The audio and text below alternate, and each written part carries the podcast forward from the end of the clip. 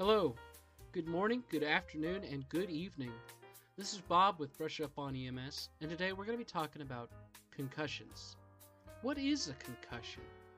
How does a concussion feel? I'm not really sure about um, too many misconceptions people have about athletes with concussions. I mean, I just think that if you until you've had a concussion, you you really, you know, can't imagine how that feels. Um, it's like an an out of body experience. The athlete we're listening to is Thomas Jones, or should I say Thomas Q. Jones, a former American football running back who played 12 seasons in the National Football League. He played college football for the University of Virginia. He was drafted by the Arizona Cardinals, 7th overall in the 2000 NFL Draft, and played for the Tampa Bay Buccaneers, in addition to the New York Jets, Chicago Bears, and the Kansas City Chiefs. Let's listen as he keeps talking about how the concussion affected him. That's really what it is. Um, I mean, I've had I've had times where I've been hit immediately, and I've seen stars like in the cartoons, um, where you'll see stars. Uh, I've been hit where I've seen black spots. I've been hit where I see two of you. So I see you're here and you're here, and you have to. I have to try to put you two together, put you back together. Um, I've had times where I've been hit and I literally have been in the game and the, the, the coach or the quarterback or somebody was talking to me and I literally was just, I'm hearing you, but I'm not listening. Could a concussion cause more problems than we actually realize? And how can we possibly identify concussions on the field? Stay tuned to Brush Up on EMS. I'm Bob, your colorful host, and today we're going to be challenging common thought on concussions.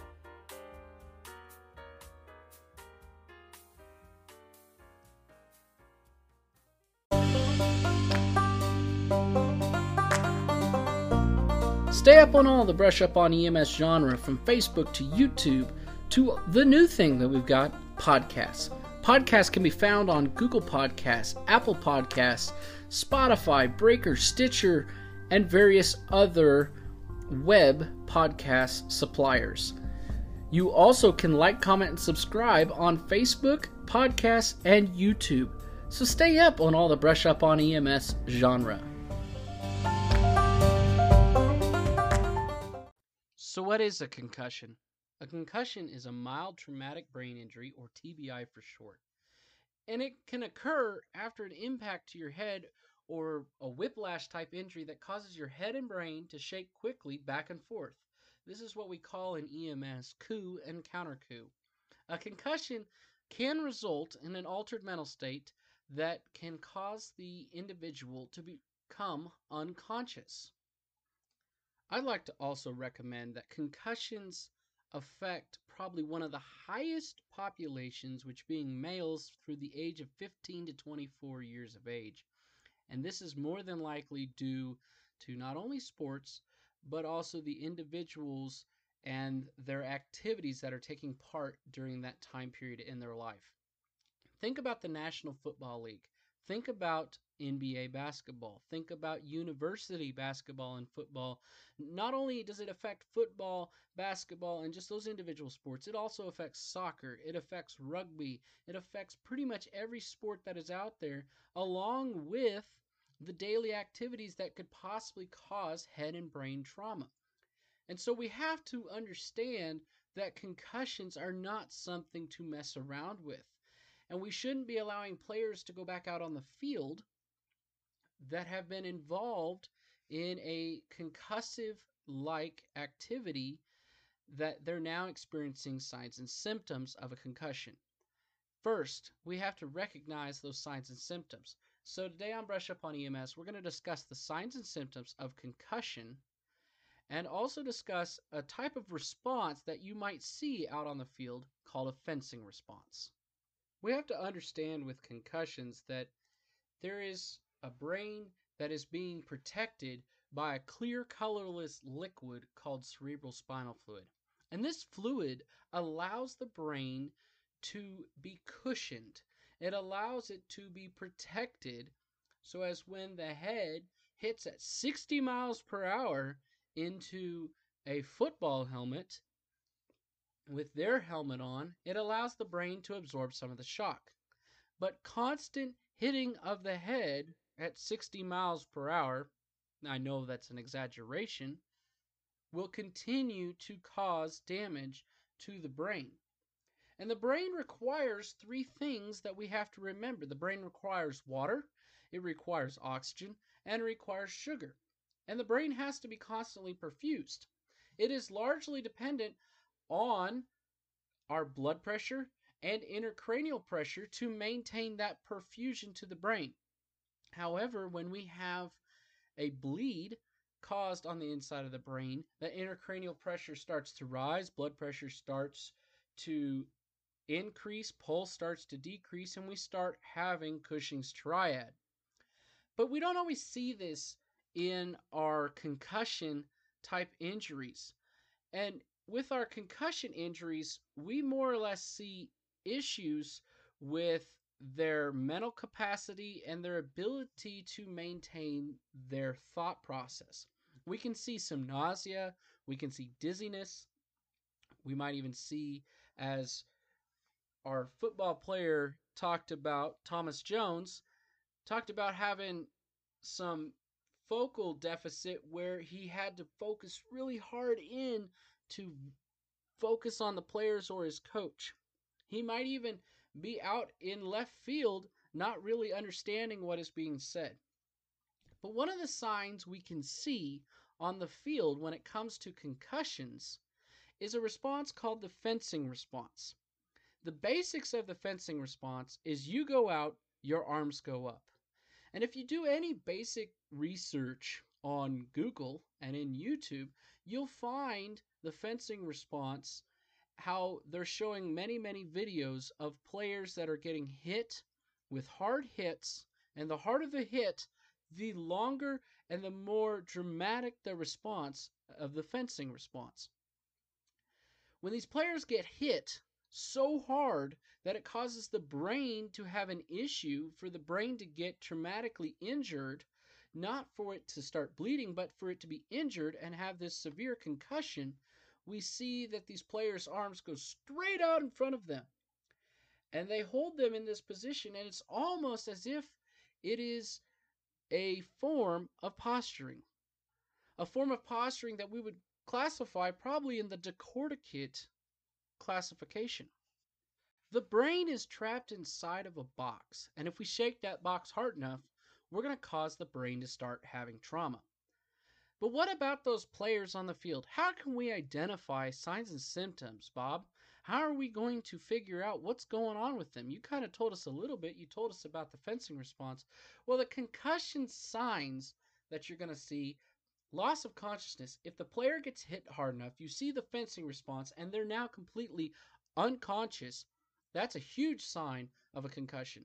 Disorientation if they're stumbling all around the field, if they have incoherent speech, maybe memory loss, confusion, or as Thomas Jones talked about, having a dazed or vacant stare.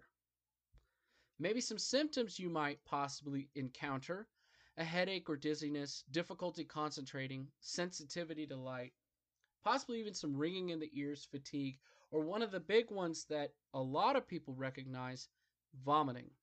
Vomiting seems to be a very common sign of concussion with the dizziness.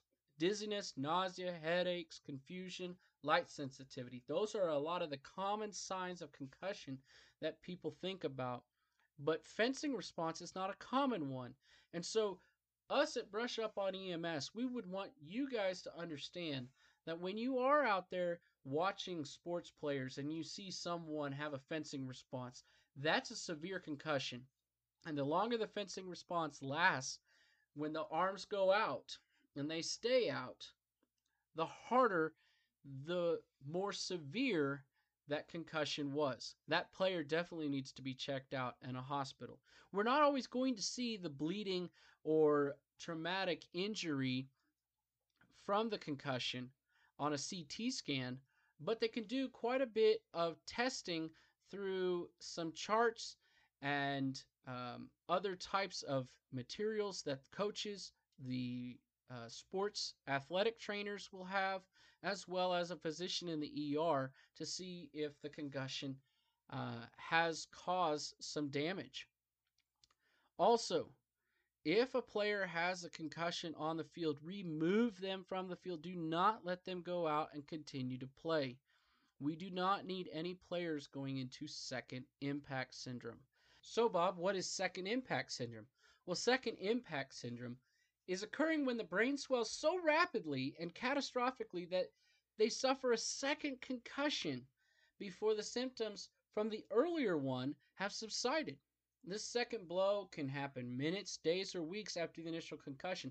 So, allowing a player to come back and play the game in two days may not be enough time. And even the mildest concussion can lead to second impact syndrome. This can be fatal.